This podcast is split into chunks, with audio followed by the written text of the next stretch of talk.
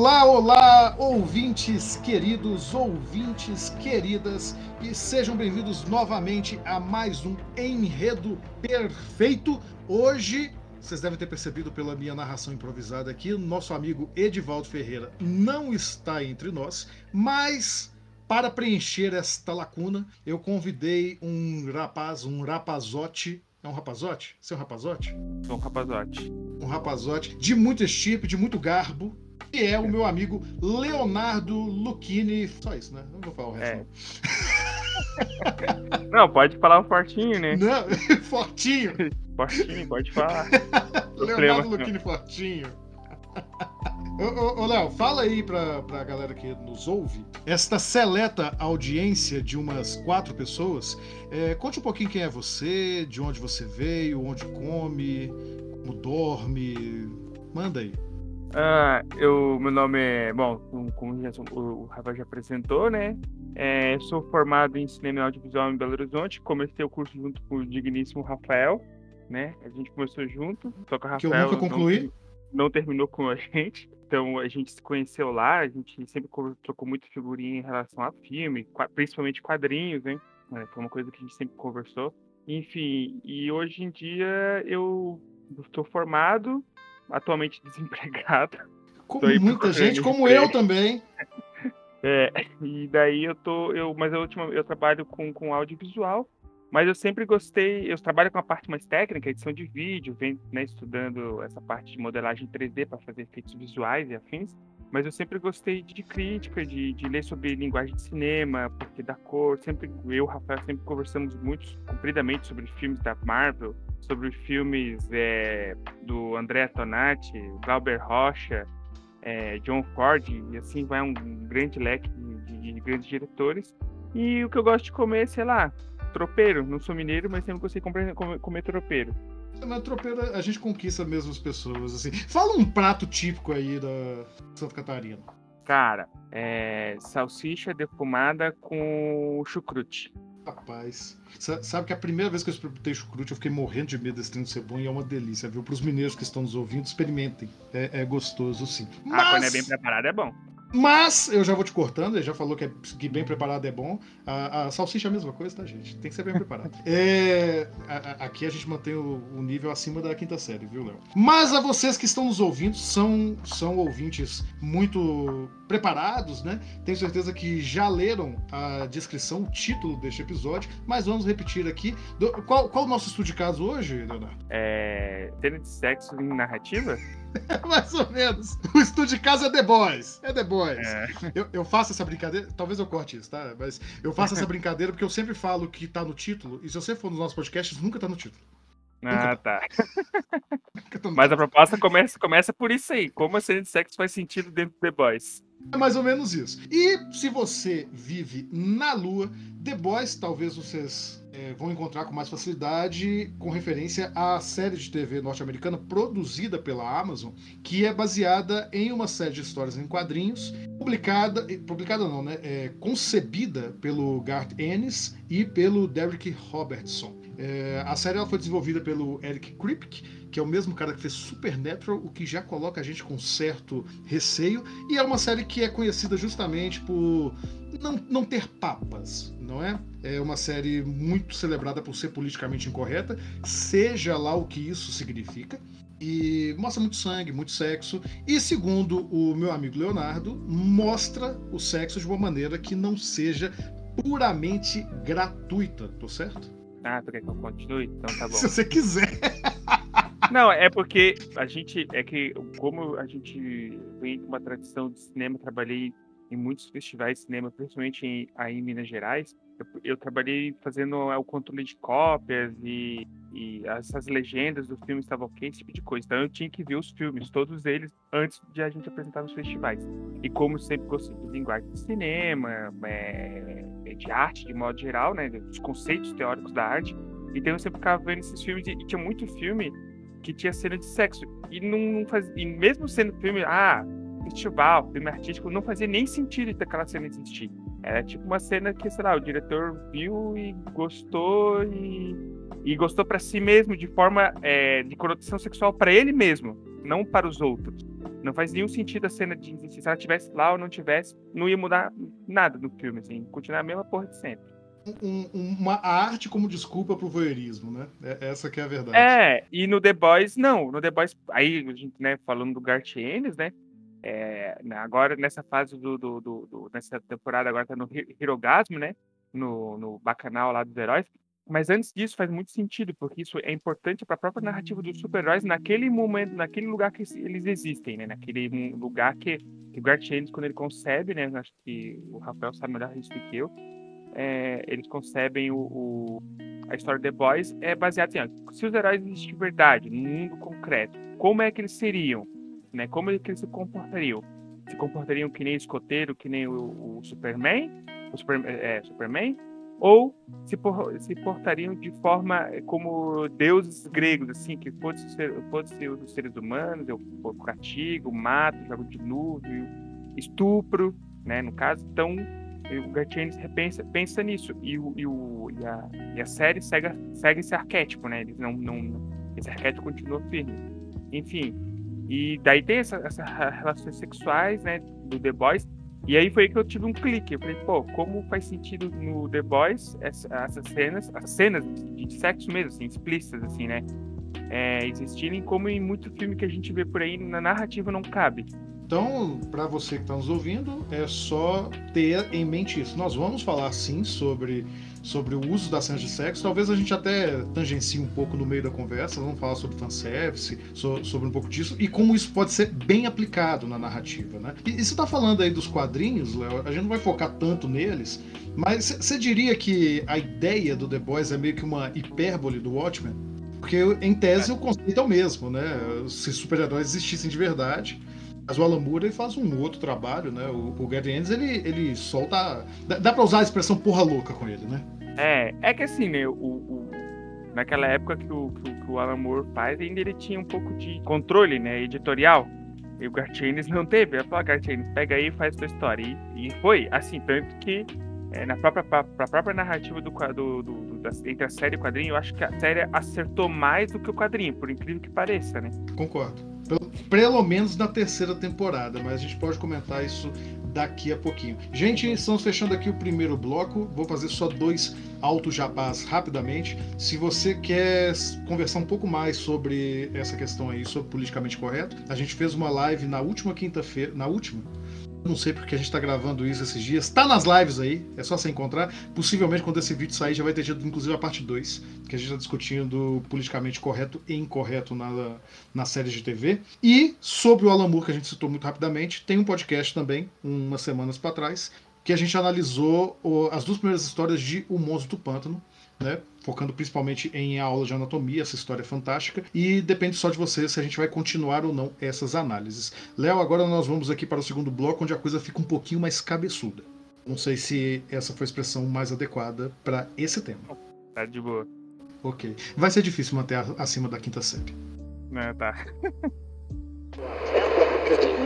so listen, why don't we go in the back and shag? É, então, Voltamos, voltamos. voltamos! Ótima introdução. É, é, eu sou. Eu, é, a primeira vez, é a minha primeira experiência de, de podcast, né? Espero que seja a primeira de muitas. A primeira é. vez a gente nunca esquece. Se o Taika pôde fazer essa piada, eu posso. ah, enfim, voltando a falar ali, então, eu tava pensando sobre essa questão do, do The Boys, é como os arcos, a, pra, chegada na, na, nas cenas, sei lá, agora, a gente tá falando de narrativa, né? E vou falar não só agora de sexo, vou falar das cenas de violência, como elas são bem construídas para chegar naquele lugar, assim, sabe? E as cenas de sexo também. Tanto que eu achei até interessante, eles colocam muita trilha sonora ao fundo. E são trilhas sonoras empolgantes, assim, sabe? Então, é, aí eu revendo, assim, eu, eu, eu penso muito no, no, cinema contemporâneo, né? Por que disso? Porque é, teve, um, teve um festival de Tiradentes, eu acho que foi de 2000 e... Não, 16 não. Foi 2017. Que eu participei, que eu participei lá na, na, na, na produção da projeção e das cópias. E, cara, como tinha filme com cena de sexo gratuita. Sem nenhum sentido. Aí, né, tinha, tinha o debate, né? Daí o pessoal vinha com aquele, aquele repeteco assim de, de, de, universidade. Nada contra a universidade, tá? Longe disso. Eu adoro universidade, sou um cara super acadêmico, o Rafael bem sabe disso, né? Defendo muito a ideia da academia, só que, claro, eu tenho minha crítica à academia por N motivos. É, que, que o motivo é que eu tô querendo dizer, é que eles, muita gente sai de lá repetindo receita e não constrói conhecimento a partir daquilo que eles aprenderam. Então eles repetiam muito receita de, lá, de, de autor já consagrado, ah, que os corpos não estão ali porque eles têm que trans, transgredir, não sei o quê. Então, aí me lembra muito o, os filmes do, do, do, do, Quando o pessoal falou disso, né, dos corpos, é, eu lembrei muito do, do, do Pasolini, né? Que o Pasolini fez o Saló, né? O 120 de Sodomia, né? Eu, até, eu, tenho uma experiência engraçada com esse filme. Quando eu vi, eu tinha, sei lá, de 11 para 12 anos, assim, sabe? E não entendi porra nenhuma. Até fiquei confuso do filme inteiro, assim, sabe? E hoje vendo, eu entendo o impacto que ele causou em mim e eu entendo o impacto que ele causou na época. Porque o Cellini era um transgressor, né? Da, da imagem, assim, né? Da narrativa das coisas, né? Então ele queria transgredir. Naquele momento, década de 70 até é, meados da década de 80, essas cenas, assim, mais, assim, tipo, lançadas, sabe? No, no meio da narrativa, fazia sentido mas no, no, no, hoje em dia, assim, muito filme usa isso de forma muito gratuita, assim, é isso que eu percebo cada vez mais, assim, no cinema. E eu, eu falei de festival, mas não é só de festival, né? Você pode ver filmes no streams aí da vida e você vê um monte de cena de sexo que não tem nem sentido de existir.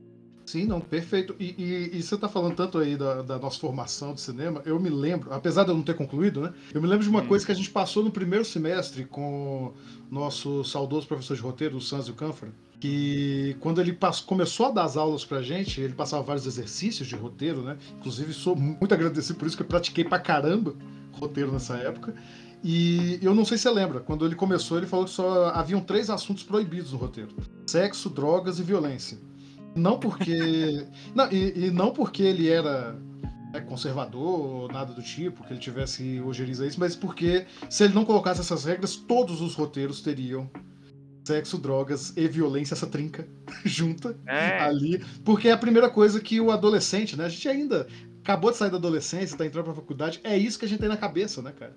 E, e aí o que eu acho interessante, você tá falando de The Boys, é que, pelo menos a série, muito mais a série do que o quadrinho, ela é uma série que se assume é, adolescente, né? É, é, meio essa coisa do. Pro... Mais ou menos, né? Não, não, não mas calma. Eu, não, eu te entendo, eu te entendo, mas, mas, só na estética. Que é uma pegada muito parecida com o que foi feito em Deadpool. Que é pro adulto ah, que é adolescente. Sabe? Aquela estética da, da violência. Não vou dizer violência fofa, que não é, né? Mas da, de, de uma estética de beleza da violência, né? Tudo, tudo é muito colorido, tudo é muito visual, o sangue quando jorra, jorra, né? Você tem aquelas câmeras lentas Não, e tudo isso. E, e, talvez por isso funcione tanto. Que o, o, grande problema, e aí já falando sobre narrativa, se alguém porventura um dia descobrir esse podcast tiver com um problema para escrever alguma coisa desse tipo, ou produzir alguma coisa desse tipo, é que às vezes falta um pouco de autoconsciência. E é isso que eu vejo no que você fala do cinema independente. Ou, ou em outros casos também, nós vamos chegar no mainstream daqui a pouco. Mas que você precisa saber que tipo de público você está falando. Então, no Sim. caso, assim, você está fazendo um filme extremamente cabeça, né, para usar esse termo meio, meio besta, assim, é, profundamente filosófico, você quer trazer noções de cinema e tudo isso e tal. E assim, um estudante de cinema vai fazendo um curta para um festival e acha que você vai tratar ali sobre os corpos do jeito como o Pasolini trataria, ou sei lá, sabe? Você falou bem da época que o 120 Dias de Sodoma saiu, que foi no final dos anos 70. Era uma época que, se eu não estou enganado, eu posso estar equivocado, nem vou procurar aqui não, mas foi a mesma época que saiu o primeiro Faces da Morte, né? Também foi um filme de choque, de violência extrema. Ah, é que verdade, usava, é. É, que usava várias cenas reais, outras é, reencenadas, mas que o primeiro ainda tinha essa carga de denúncia, né? Não, não sei se você chegou a ver, você deve conhecer, mas tem duas sequências, eu e as duas são horrorosas. Não, eu não vi sequência, mas eu São duas horrorosas. Exato, mas por quê? Porque a partir do. Quando o segundo saiu, você já estava na metade dos 80. Já não era mais é. Entendeu? É, é, é, aquela, é, é aquela coisa, né? Se o, se o pessoal não tem cena de sexo apelativa, é uma coisa que a gente repara bem nas narrativas de, de cinema é, é, que como eles. O que nem falou da trinca do Santos, né? É, eu, eu falo que isso, essa safra pegou muito forte nos anos 80, principalmente no cinema, né? Vou lá, vou citar o Van Damme, que é um cara que eu eu, eu cresci assistindo os filmes dele. Era, era os dois elementos sexo e violência. Porque era porradaria pra tudo quanto é lado, ou tiros às vezes, né? e tinha uma cena de sexo que, que eu ficava assim, pra que essa cena? Por que esse tipo de coisa, assim, sabe? Mas no cinema mainstream você tem um, um outro, uma outra característica disso, que talvez seja a mesma razão no cinema underground, embora mude-se o público aí, né? Como você já salientou lá no primeiro bloco. Às vezes o público do, do cinema underground é o próprio diretor, né? Ele tá num, numa tara voyeurista ali. Mas no, no cinema mainstream você tem muito apelo de público, né? E, e aí a gente busca, por exemplo, eu fui fazer uma pesquisa muito rápida aqui, e o termo fanservice é uma coisa que acabou surgindo na comunidade de, de mangá, na comunidade otaku, né? Deixa eu só buscar aqui para não falar bobagem. Mas faz sentido. Achei, achei, achei, achei, achei. achei. Otaku, porque eu já fui, eu já fui otaku. Não, mas eu achei aqui. Mas eu, eu, consegui achar aqui. É, é, é, por volta ali dos anos 50 que esse termo começou a ser usado com o lançamento dos mangás de garotas mágicas. Quem, quem acompanha, quem está na cena de mangá, sabe que é um gênero bastante conhecido. É, é, é voltado normalmente para meninas, é feito normalmente no, no, na divisão de shoujo. No Japão você tem uma divisão muito clara de gênero e, e uma faixa etária para cada tipo de mangá. e sim, e, e eles perceberam que eles poderiam também agariar vendas com o público masculino com esse material voltado para o feminino. Então eles faziam as histórias né, tradicionais para as meninas, do jeito que, que fazem lá há pelo menos 100 anos, mas começaram a desenhar essas personagens em poses mais reveladoras, mostrando partes das roupas íntimas, em modelitos mínimos, né? E isso se convencionou chamar de fanservice. No, no Ocidente, dá para se marcar isso, uma entrada disso com força, em dois momentos, né? Primeiro com o fim do Comics Code Authority, que um dia vamos fazer um episódio para falar disso, ou aqui ou no outro podcast, você tá convidado, Authority? Viu, do Authority, um dia vamos. Nossa, tá louco? Isso aí vai virar uma briga de foice. É, mas principalmente no Retorno de Jedi, Star Wars, quando a Carrie Fisher apareceu lá como a Slave Leia, né? Que inclusive é um nome que já tá até caindo em desuso, que ela tava com um biquíni de metal absolutamente por motivo nenhum, né? Não, e... Sim, é, mas na verdade, assim, eu tenho, eu tenho, eu tenho uma é, eu, falando dessa cena em específico, eu tenho uma relação estranha, assim. Pra mim faz e não faz sentido, é meio que gato Schrödinger, assim, sabe? Eu sim, não sei. Sim. Eu não sei. Porque, assim, eu já li os quadrinhos do Star Wars, não consegui ler todos, porque é coisa pra caralho. Coisa pra caralho. Mas mas, assim, tem, a, tem o arco lá do Jabba, né? Do, do, do, reinado do Jabba e tal, que agora eles voltaram a falar nisso no Mandalorian, no, ah, no livro Boba do Boba Fett, Fett né? Isso. Mas, enfim, e, cara, é, os mercados do, do, do Boba no quadrinho é, é escravização de mulheres para nível sexual, assim. Então, é. tipo assim. É, é Depois eles foram dando lembra... um corpo para isso, né? Isso, sim, claro. Mas aí, tipo assim, eu, por isso que eu fico assim, sei lá tem sentido existir aquela cena? Talvez sim, talvez não, mas é uma relação conflituosa, assim, sabe? Talvez não daquela forma. É que, assim, ó, é que nem a gente tá falando, assim, como é que tu vai mostrar aquela cena? Ela, essa cena, essa cena tem sentido de ser mostrada? Tem. Então, agora, como é que eu vou apresentar ela? É uma coisa que, que a gente falava na época do curso de cinema, tem um, eu li muito sobre teoria de do não mostrar as coisas, né? Que é o segredo atrás da porta, que vem de um filme do, do, do não é do Lang, é do Mornal, se não me engano. Mornal. Não, mentira. É do, é do Lang. Fitz Lang, é Fitz Lang. É o, é segredo atrás da porta. Tu não vê, tu, tu quer olhar pela, pela fechadura do, da cena lá que acontece, né? A mulher entra dentro de um quarto lá e, e tu, tu não vê a cena, então tu quer, mas tu quer ver aquilo lá. Mas ele resolveu não mostrar. Ou, por exemplo, quando tu vai ver Empregados de Amor né? Tem aquela cena do, do, do, Adam Sandler conversando no tela sexo, né? A câmera vai seguindo ele, né? E tal, ele conversando com a. Quando tem a cena que ele vai, ele vai se masturbar, pum, a câmera sai de cena. Eu falei, cara, olha o controle do cara pra, pra dar privacidade, assim, sabe? E uma coisa que eu acho que falta é não dar a privacidade assim para os personagens que estão em cena, assim, sabe? Mas, mas isso que, que eu tava querendo dizer, porque antes desse momento ali da, da lei, nós vamos voltar para The Boys uhum. a partir disso agora, uhum. é, você já tinha conteúdos que tratavam bastante de uma sexualidade explícita no, no Ocidente, mas era ligado à tradição dos filmes de exploitation, né? E suas uhum. várias tradições de exploitation, onde inclusive muitos cineastas conseguiram usar isso ali como uma fresta para poder fazer obras incríveis, assim. Mas Cara, e nasce era... da década de 70 também. Na década só, de 70 também, exatamente. E aí o que, o que você tem? No final, no, na meados de 80 ali com o Star Wars, isso sai Uh, do, do, cinema alternativo, do cinema de nicho, e vai direto para um dos maiores blockbusters do ano. E, e, de repente isso se torna uma coisa mais do que comum, entendeu? Você, tem aí é, grandes filmes que abusam de, de, não vou dizer da sexualidade, mas de um erotismo, ainda que velado, muito forte. São muitas as críticas, por exemplo, de Matrix, que mostram como é que, embora você não tenha nenhuma cena de, de, de sexo ali no filme, é um filme carregado de tensão sexual o tempo todo. E, e isso vai cada vez mais sendo trazido e cada vez mais explícito para as produções de grande público, até chegar num ponto, como você bem salientou, que você tem trocentas produções no, no streaming que, na boa, beiram um pornô. Para mim, assim, e, e, e, quando não beiram, consegue fazer uma coisa pior, né? Que é, é seguir na, a toada inaugurada por Crepúsculo, né? Que, é, que é, é, é, o pornô de senhorinha, o pornô conservador, que você coloca toda a atenção ali, aquela atenção nunca é realizável. Ou a que é realizável, mas está sempre abaixo do, do que, né? A julgar pelas suas sucessivas fanfics, né? O 50 Tons de Cinza e agora esse 365 Dias. Que, que basicamente são isso. É o sexo no.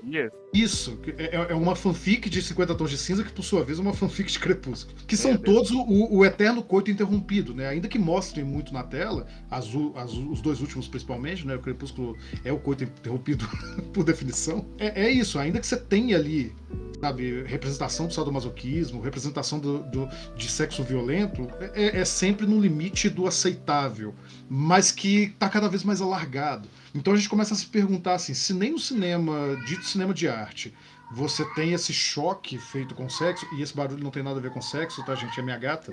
É... Ela sempre aparece aqui, Léo. E, e o que acontece é o seguinte: se nem no cinema mainstream, nem no cinema dito autoral, isso parece ter algum peso, por que, que a gente continua fazendo? E ela vai continuar miando aqui, não tem o que fazer. Não, não, tá aqui. O problema é teu, filho. Se vira que esse gato aí, tá no cio também. Não, eu, eu tenho. É, é, é, o Ed não vai cortar essa parte, não. Os ouvintes, eles meio que já sabem. Eu tenho sete gatos, seis são fêmeas, e, e, o cio dela sincroniza. Então vocês imaginam como é que é viver aqui. Nossa! Você imagina o que é viver aqui quando todas elas estão no cio. Agora tá acabando. Foram duas semanas de inferno. Tá bom. Mas enfim, eu quero voltar a pegar um gancho numa coisa que tu falou anteriormente ali, né? De, de, de filme de super-herói e tal, que o The Boys veio com essa pegada mais adolescente, mas o The Boys, no começo tinha visto que o The Boys queria dar uns tapas na, na, na, no, não no fanservice, mas na DC, mas muito Sim. pelo contrário. Agora na terceira temporada tá claro, não, a gente quer bater na Marvel. Não quer, deixa descer lá no canto deles, a gente quer bater aqui, ó. A gente vai bater na Marvel. Tanto que o primeiro episódio da, da, terceira temporada começa com, com, com tipo fosse um filme, né? Do, do, do deles, eles, eles. É, mas é o Snyder Cut. Contra... Não, sim, mas contra Tempest, sim, mas é essa ideia de, de, de reprodução, né? De, é aquela teoria, né? De, acho que nunca vai morrer do, do Walter Benjamin, reprodutividade técnica, né? Sim. Mas o, o, o que eu acho, o que eu fico impressionado é que, tipo assim, que, que, aí o que, que eles fazem? Claro, agora eu vou mostrar como, como os super-heróis agem. Eles transam, eles bebem, se drogam, fazem é, é, suruba e assim vai. Assim, né? Não é condenável, mas, o, mas aí, claro que não, não, é condenável. Isso é normal acontecer. Eles deixam muito transparente de coisa, assim, sabe? Isso que, que deixa. Aí que é aquela coisa que a gente tava falando, que deixa o, a série melhor que o quadrinho, assim, sabe? O quadrinho que é só pisar em cima do, do, dos heróis. No caso da série, eu acho que o, o, grande mote, o que foi se desenvolvendo ao longo das temporadas, culminou numa terceira, que para mim aí sim superou o quadrinho em, em Legos, assim, foi a discussão sobre o poder. E aí a gente volta no que você estava falando. Que aqui, as cenas de violência e de sexo, elas são usadas sempre para evidenciar isso. Por que, que os super-heróis agem dessa forma em The Boys? Porque eles podem. Essa é a grande coisa. E claro, essa não é a única forma de fazer. Você citou o Pasolini, tem um motivo o Pasolini ter usado o, o sexo explícito em Saló. Você tem. Antes dele teve o Calígula também. Me, pela mesma razão. Grande Calígula. Exatamente. A gente pode, a gente pode pegar falar esse filme, esse filme eu tenho, uma, eu tenho uma experiência engraçada também com, com, com, com o Calígula. Eu, eu tô com medo das suas experiências engraçadas, né? Você foi falando aqui, você, não, você assistiu é falou que... com 11 anos, Calígula foi o quê? Com não, Calígula, não, Calígula foi o mais velho, foi. O Calígula tava com 22. Só que eu, amigo meu, fomos assistir pensando que era um filme sobre a história do Calígula. Porque a gente Mas é, ué?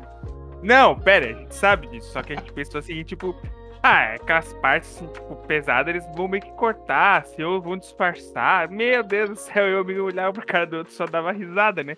Aí teve uma hora que a gente parou, era DVD, né? Ele comprou esse DVD.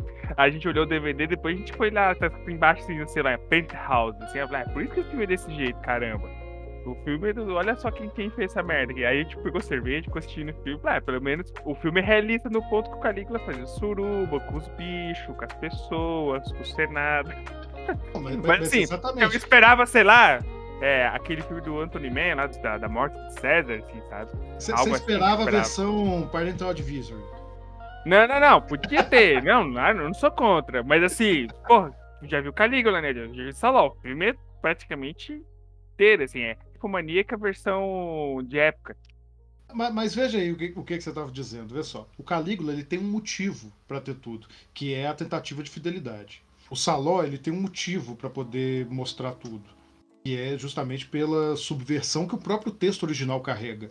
O Face da Morte também tem um objetivo ao mostrar a violência explícita. É o choque da violência, né? O próprio título do filme te diz o que é, e ele circulou em festival.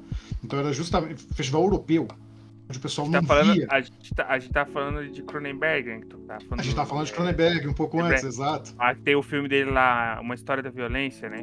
É, exato. Aquele filme lá é um primor. E, porra, é sanguinário o filme. E de novo, assim, são filmes tem que. Tem a cena de sexo na escada. Verdade. Tem, tem. tem sentido, não, mas... aquela cena tem sentido. Não, mas de novo, quando você traz assim algumas narrativas de violência do resto do mundo para a Europa nos anos 70, como Face da Morte fez, hoje em dia é um filme que é, é muito pouco lembrado, mas, mas, ele chocou a Europa, porque ele, ele, pegou aquele bando de crítico, aquele bando de cineasta que nunca saiu do seu mundinho, mostrou, pô, é, é isso que está acontecendo no mundo. Então ele tem um propósito para isso.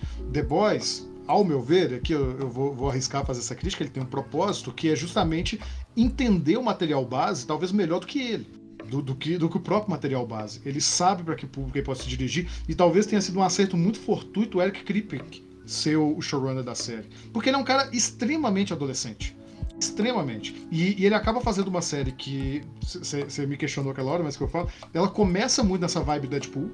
Muito coisa assim, nossa, que legal, o cara explodiu o outro. Você vê isso pelo público que ele agariou um público que está extremamente chocado dessa terceira temporada. E aí, curiosamente, ele faz aquilo que, para falar do Alan Moore de novo, o Alan Moore pedia, que é você crescer. Você, você gosta de quadrinho, beleza, mas você cresce. E, e, a série ela cresceu, ela viu, ela olhou para os problemas do mundo e falou assim, pô, vamos retratar eles. Qual que é como que a gente pode retratar? Através dessa metáfora do poder. Ah, tu, tu, fala de crescer, mas é que nem quando eu comecei a ler quadrinhos, eu, eu, saí, eu fiz a transição dos quadrinhos a, a, mais adolescentes, assim, para Eu só lia mais, tipo, essas histórias assim da Marvel, da DC e tal, mas essas histórias mais assim já padrão, assim, que já eram, são vendidas pela Panini até hoje, né? Daí eu, eu, eu esbarrei com uma história do Brian Vaughan lá, o Y, o último homem da Terra. Sim. Dali eu deslanchei, daí eu meio que, tipo, só, eu só lia as histórias mais fechadas, mais, abre aspas, adultas da, da, da, da, DC. É, virei chato. Da DC e da Marvel, mas eu comecei a ler, aí eu comecei a ler muito o selo Vertigo, né? Tanto que eu li a, a fase do, do, do, John Delano e o, esqueci o nome do outro sócio do cara, do criador do Constantine, né? Mas os dois autores do Constantine, que é de 1 ao 63, que depois o Garth Ennis que assume, né? Constantine. E aí eu comecei, cresci, assim, eu não queria mais ler essas coisas de criancinha, assim. De criança não, de adolescente. Eu queria. Não tô falando, vou deixar frisado aqui que não é. Tô, que você não deve ler. Cara, eu leio muita coisa que é para nível adolescente, entendeu? É, só que eu não me, não me restringo a esse lugar, assim, esse, esse, esse comum, assim, sabe? Então, e aí, querer voltar pro The Boys, o The Boys não restringe nesse lugar de, de, de só da adolescência, ele vai para um outro lugar também, né? Total, o, o, quando, quando eu falo sobre amadurecer e tudo, é, é, é mais uma coisa do, do Alan Moore do que minha propriamente. É uma coisa que eu digo assim: eu acho mais importante você ter consciência do que você está consumindo e de quem você é. E quando você está escrevendo, uma consciência de para quem você está escrevendo. Porque aí a gente deu todos esses exemplos. Se a gente voltar pro, pro mainstream para falar dessas bobagens que a Netflix tem feito no streaming, ainda assim, essas produções são mais autoconscientes do que os filmes supostamente de autor que você citou, que você viu em festival. Porque tem um interesse comercial claro, atinge esse interesse comercial claro, do mesmo jeito que aconteceu lá no nascimento do fanservice na, nos, nos mangás pra, da, das meninas mágicas no Japão. Por mais que seja uma coisa que a gente pode fazer uma crítica profunda e, e discutir suas problemáticas, os autores sabem o que estão fazendo. Eles têm consciência e, do ponto de vista da narrativa, eles estão fazendo tudo correto. Então, assim, é, é, a, a questão da crítica é um outro ponto. É um outro lado. O fanservice ele funciona. Mas ele vai funcionar quando você souber o que está fazendo. Se não, vai chegar num certo patamar que é o que eu acho que a série está sofrendo agora, que The Boys está sofrendo agora. O fenômeno do Hirogasm no, na série foi uma coisa que para mim me marcou bastante. E eu já falei disso numa live. Porque eu não sei se acompanhou a repercussão na internet, Léo, você sabiamente não fica tão antenado nas discussões do Twitter, mas o pessoal ficou full pistola porque disseram que a Amazon tinha prometido um, um evento gigante, hiper adulto, com, com tudo ali explícito e etc. Não, tá não, não, não, não, mas, mas calma, eles entregaram isso. A, a, cena do Hero Orgasmo em si, né, que em português ficou muito melhor, Super Suruba, ele começa literalmente com uma glande gigante, um pênis na cara do, do espectador. E, embora você não tenha ali os atores principais é, completamente luz, no, do, no cenário, você tem ali cenas assim, que não vou dizer que são sexo real, que eu duvido que seja, mas que, sabe, que passa total. A galera tá 100% pelada ali, fraga. Você tem cenas de sexo grupal acontecendo ali ao fundo. Pô, e tinha tem... uma atriz pornô que eu até conheci, ah, conheço aquele rosto daquela atriz pornô Olha ali. só, ó. tá vendo só? Você tem, você tem inclusive uma cena de, sexo, de no, sexo bestial que isso não existe, né? Mas, mas de bestialidade ali. Então, tipo assim. Não, assim, achei... mas só quero pegar um ganchinho ali, é que a galera quer, que, que quer aquela coisa, né? Eles querem aquele purismo do quadrinho, né? Exato, não, mas, mas o, que, o que me chocou e que me marcou bastante é que essa série ela, ela fez um produto para adultos e mostrou para os adultos o que é, que é ser adulto. Todo mundo tava com uma cabeça completamente ilógica, sabe? Tipo assim, é aquilo. Parabéns, você não ficou chocado com isso? Que bom, é porque você é adulto. Não é pra ficar chocado mesmo, é isso. Eu achei engraçado. Só isso. Tá rede demais. É isso, entendeu? E até, parece um, assim. até, até parece um personagem que, é, que no quadro, o, o, o salsichão lá do amor, que no quadrinho é importante e lá ele é só um coadjuvante. Achei só melhor fazer. Achei até melhor fazer assim, é, melhor deixar assim. Mas aquela cena é muito engraçada, eu só dei risada naquela cena. Não, mas, mas absolutamente, é, é, isso que eu tô dizendo, sabe? Tipo, vocês querem conteúdo adulto? Esse é o conteúdo adulto. E parabéns, vocês são os adultos. Isso não vai te chocar. É feito para você. Se vocês tivessem 13 anos, te chocaria. Meus parabéns, público. Vocês são adultos. Olha só que, que maravilha. A série ensina para as pessoas. Sala, não é nada. Mas é isso, entendeu? Então, como, como grande, duas grandes lições que a gente tomou aqui é que você for usar do fanservice, seja com o nome, com a vertente que você quiser, tenha consciência de por que você está aplicando ele. E a segunda lição é que se você for um criador de cinema autoral, pelo amor de Deus, tome vergonha na cara, porque até o 365 dias está entendendo melhor a história que está contando que você. Pô, sacanagem. Não, faz, não, faz, não faz cena de gente pelada, transando, ou só gente pelada mesmo só pra, ah, eu quero chocar o público. O público que tá lá, eles já são bastante chocáveis, já. É, não, todo mundo adulto. Todo mundo adulto. Senão você vai ter a mesma reação da galera do The Boys, eu acho que não é, é isso que você quer. Tá? É, é, triste. O cinema, o cinema independente é muito bom brasileiro, mas assim, em, em termos de, de, narrativa e conceito de cenas de sexo, vamos falar mais agora uh, estritamente disso, ele tem muito que aprender ainda. Pois é. E é isso, terminamos aqui o segundo bloco. Vemos vocês agora para o próximo e as nossas recomendações culturais. So listen, why don't we go in the back and shag? E chegamos ao final de mais um Enredo Perfeito. Muito obrigado a todas e todos que nos ouviram até aqui durante esta quase uma horinha aí de conversa fiada. Espero que algo tenha sido útil para você que escreve. Eu espero que tenha sido um bom entretenimento para você que não escreve. Atitude inteligente, inclusive, não escrever. É, faz muito bem, faz muito bem de não escrever. E agora nós vamos fazer o, aquele apanhado, aquele momento lindo e mágico, sem o Edivaldo, que, que gosta tanto de fazer, que é o momento de passar o chapéuzinho. Então vocês vocês me desculpem se eu não vou ter a mesma efusão, a mesma graça, garbosidade que ele tem. E vou apenas dizer que se você gosta deste e de outros projetos que a gente se desenvolve, Lembrando que este podcast é uma parceria entre o blog Um de Tudo e o blog Palavras Brutas. Você pode tanto visitar os nossos endereços na rede mundial de computadores, como também nos seguir no Instagram. O meu perfil é assis foto, o do Edivaldo é Edivaldo não faz rock. E, ô Léo, você quer que te siga em algum lugar? Ah, pode me seguir no Twitter. Twitter é bom, né? O importante é só não seguir mesmo assim na vida, né? É bom ter certo espaço. Ah, stalker já basta o, os cobradores. Mas fale aí, qual, qual, é o seu arroba? É arroba Leonardo Luc, L-U-C-H. Tá vendo? É, lá você vai encontrar conversa sobre cinema, política e um pouco de filosofia. Também. Muito... Mas o Léo, ele não é um criador de conteúdo, tá, gente? Ou seja, tem Ainda mais motivos não. Vocês...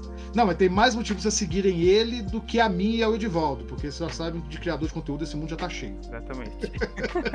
Agora, se você não tem medo de enfiar a mão no bolso e encontrar lá um escorpião, existe outra forma de você nos ajudar, na verdade, duas. A primeira é o tradicional Pix, né? O nosso endereço é o mesmo e-mail para o qual vocês podem nos contratar, assis.1detudo.gmail.com com.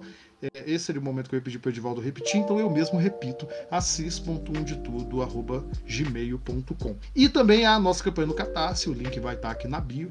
Principalmente vocês mantêm o outro podcast da casa, que tá, a gente tá preparando uma coisa bem legal aí, ele vai ser temporada, né? E, e tá quase vindo aí umas coisas bem legais. E acima de tudo, você financia aí a nossa biblioteca itinerante, nossa biblioteca popular aqui, que circula na região metropolitana de Belo Horizonte. E dito isso, Vamos agora às nossas recomendações culturais. Léo, quando alguém vem aqui, a gente pega a pessoa de supetão, pega no pescoço e já faz dar uma indicação. Vale qualquer coisa, vale filme, série, livro, o que quer que venha na sua cabeça e de preferência que tenha a ver com o tema.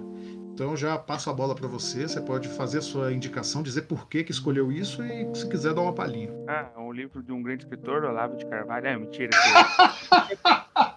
que- é, já que a gente tá falando do enredo aí de sexo e violência, se a cena faz sentido ou não, eu indico, né? Eu sempre gostei do Denis Villeneuve, né? Como diretor, né? O Rafael fica zoando ele, falando que é o homem que nunca errou. Mas é, eu indico o, o Blade Runner 2049 porque é um filme que junta esses elementos assim que a gente discutiu aqui e tem muita razão de existir a, a cena, a cena abre aspas de sexo, as cenas de violência e afins. Eu acho um diretor muito competente e sabe muito colocar em cena a narrativa que deve ser feito. Não, e ótima colocação, porque é um, é um filme que trata de tudo que tem nele, inclusive os elementos mais fortes para a narrativa, com extremo bom gosto, né? É um filme de muito bom gosto. É, E não faz, não faz fan- fanservice, ele faz o filme dele. Sim, sim, não, ele, ele tá vinculado ali. Poderia ser um filme que ia estar 100% calcado fanservice, né? Afinal, ele, ele dá continuidade a um dos filmes mais icônicos da ficção científica, mas, mas não, né? Ele avança. Ele, ele consegue avançar, assim. Tem gente que não gosta, o Edivaldo não gosta, mas ele não tá aqui pra se defender dessa bobagem, então a gente aproveita pra poder falar: Você tá errado, Edivaldo! É isso. não tá aqui pra se defender mesmo, é isso. Bom, a minha recomendação vai numa direção oposta da do Léo, mas é, igualmente fortuita para a formação intelectual de vocês, que este ano, este mês, eu acho, sei lá, eu, eu, eu não tenho mais noção nenhuma, não, este ano vai ser lá no final do ano, mas foi anunciado agora que a Rita Lee vai receber um prêmio que vai ser entregue na 23ª edição do Grammy Latino. Para essa juventude que não conhece Rita Lee e que, segundo estimativas do Spotify, está cada vez mais ouvindo músicas antigas, vale a pena conhecer o trabalho desta mulher, que é, é bastante controversa em sua carreira, mas que tem uma história muito rica e que foi muito importante justamente para quebrar tabus e falar de assuntos né, que a sociedade não aceitava. Você já parou para pensar, ô, ô Léo, que mesmo na fase mais pop da Rita Lee, ela estava cantando para multidões desse Brasilzão conservador que a gente vive, me coloca de quatro no ato. Não, é- ela cantava Tá isso. sendo presa? É, Oi? Tá sendo presa aí recentemente, o show tava lotado de gente, fiquei de cara que ninguém ficou na frente dela. Pois é, pra, você ter uma noção. Então fica aí de interessante, não tô nem falando da Rita Lee em si, mas é da história dela, né? É, é mais da história dela, mais da música dela. Vão lá, conheçam. Já que Stranger Things fez todo mundo escutar a Kate Bush, vai aí na mesma época aqui no Brasil, Rita Lee tava quebrando o barraco e fazendo um som do balacobaco. Gostou aqui, Leonardo? Gostei, gostei. Faz- É Fazendo um ponto aí do, do Spotify, ó. Não é só da Kate, a Kate Bush que tá agora no, vi- virou top. Quando você vai lá no canal Heavy Metal, é, o que entrou agora no topo é Master of Puppets, do Metallica. Stranger Things tá, tá fazendo uma formação musical com, com a molecada aí. Vocês estão descobrindo um monte de coisa boa. Não que hoje em dia não tenha coisa boa também, mas hoje em dia o mar tá tão povoado que você tem que saber navegar, né não? Exatamente. Então é isso, pessoal. A gente agradece muito. Agradeço demais, Léo, por estar aqui. Você ajudou Valeu. bastante. As portas estão sempre abertas. E daqui a 15 dias nós estamos de volta com o Enredo Perfeito. Lembrando que alternadamente a esse podcast tem live lá no canal do YouTube. Então escute aqui, já vou volte para ver a live da semana anterior. Um grande abraço e falou!